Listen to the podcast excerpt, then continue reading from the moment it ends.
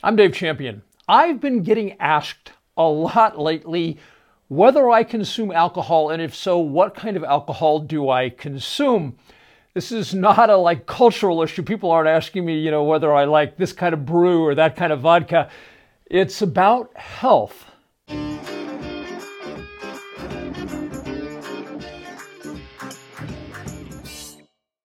The reason I'm getting asked so often lately if I drink alcohol pertains to the uh, graphics of the macros and calories that I've been consuming. And of course, you've been following me for any length of time. You know that I've been living in a state of ketosis for years now, and I've been eating the carnivore style for more than a year.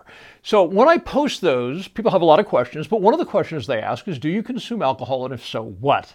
Before I answer that question, I want to be clear I'm not advocating that people not drink or advocating that people do drink or should drink. I'm speaking only of my own choice, and even that is within the construct of living in ketosis.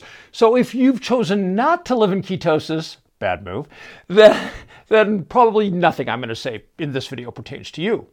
No, I don't drink alcohol. I've never been a big drinker to begin with. When my significant other and I, we, we met at a dance club, and that's something we really enjoy doing.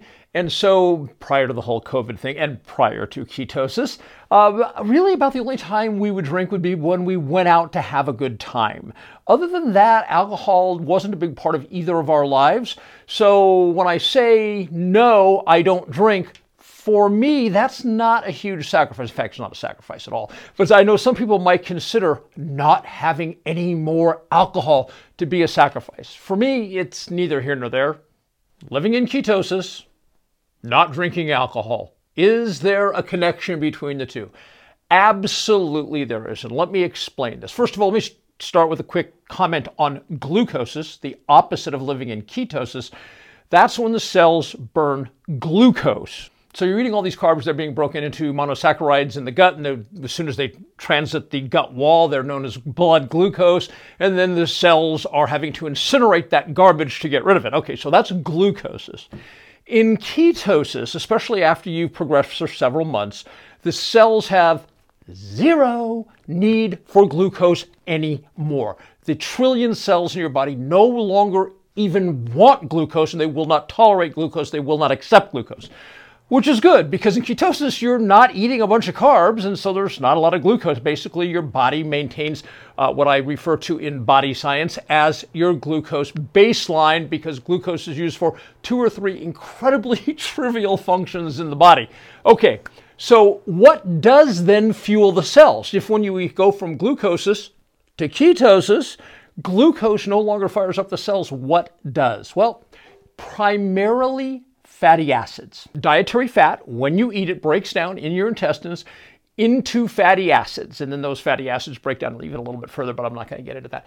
Um, and then they transit the intestinal wall, and th- this whole process, and then it goes out to the cells. This is what I describe in body science as the lymphatic lipid system. I had to put a name to it because in all of medical history, no one put a name to the system. Dietary fat goes in here, all the things that happen in the body, and then it goes into the cells, and the cells burn it for energy. That entire sequence of events in the body had never been named by medical science, if you can believe it. So that people could understand that system, in body science, I put the name to it lymphatic lipid system. So if the cells are burning primarily fatty acids, what else are they burning? Well, to a minimal extent, they are burning ketone bodies, what is typically just referred to as ketones. There are several variants of ketones, but we're just going to refer to them as one big bunch just under the title ketones. So a small percentage of what the cells burn is ketones, except in your brain. Haha! There's something called the blood brain barrier. You may have heard of that. And that keeps most everything out of the brain that should never be in the brain. Because of the size of fatty acid particles, they are not able to transit the blood brain barrier. So the cells of the brain are not able to access fatty acids, and therefore, of course, they can't access them. They can't oxidize them as a source of energy. So the lion's share of what's burned up here in your noggin, keeping your brain humming along, feeling good, when you're living in ketosis is ketones, which do pass through the blood brain barrier. I promise I really am getting to the alcohol part. Okay. So the vast majority of the cells in your body, they burn almost completely fatty acids. When you get to the brain, it burns no fatty acids. What it burns for energy is ketone bodies, which do pass through the brain's barrier. Got it? Ketones. Where do they come from? They are manufactured by the liver. And what is affected when you consume alcohol? Yeah, the liver. And let me explain to you pretty much what alcohol is and how the body deals with it. All food that we put into our mouth falls into three macronutrient categories proteins, fats, and carbs. However, when we drink alcohol, it is the only substance that is none of those things. The best description I've heard of it by scientists looking at how it works in the body is alcohol is sort of like a solvent, and the body doesn't like it at all.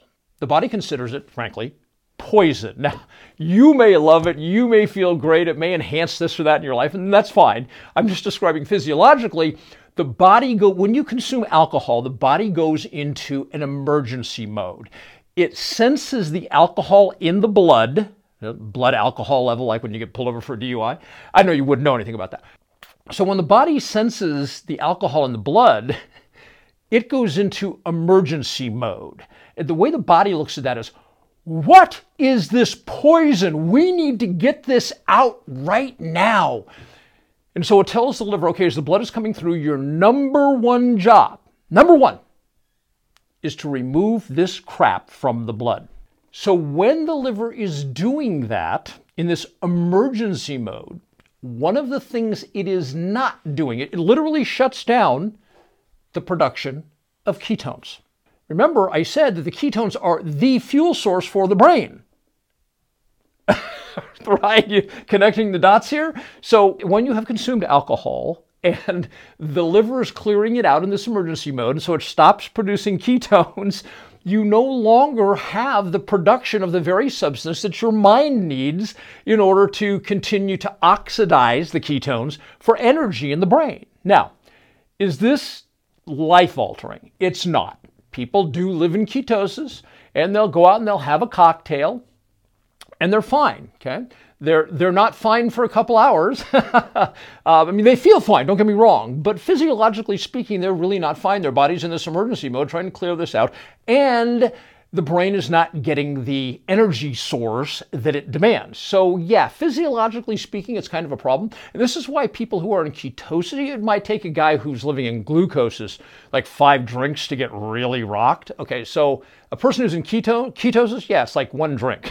and that's because of the whole blood ketone shutdown thing. I would never be so presumptuous as to tell somebody do this or don't do that.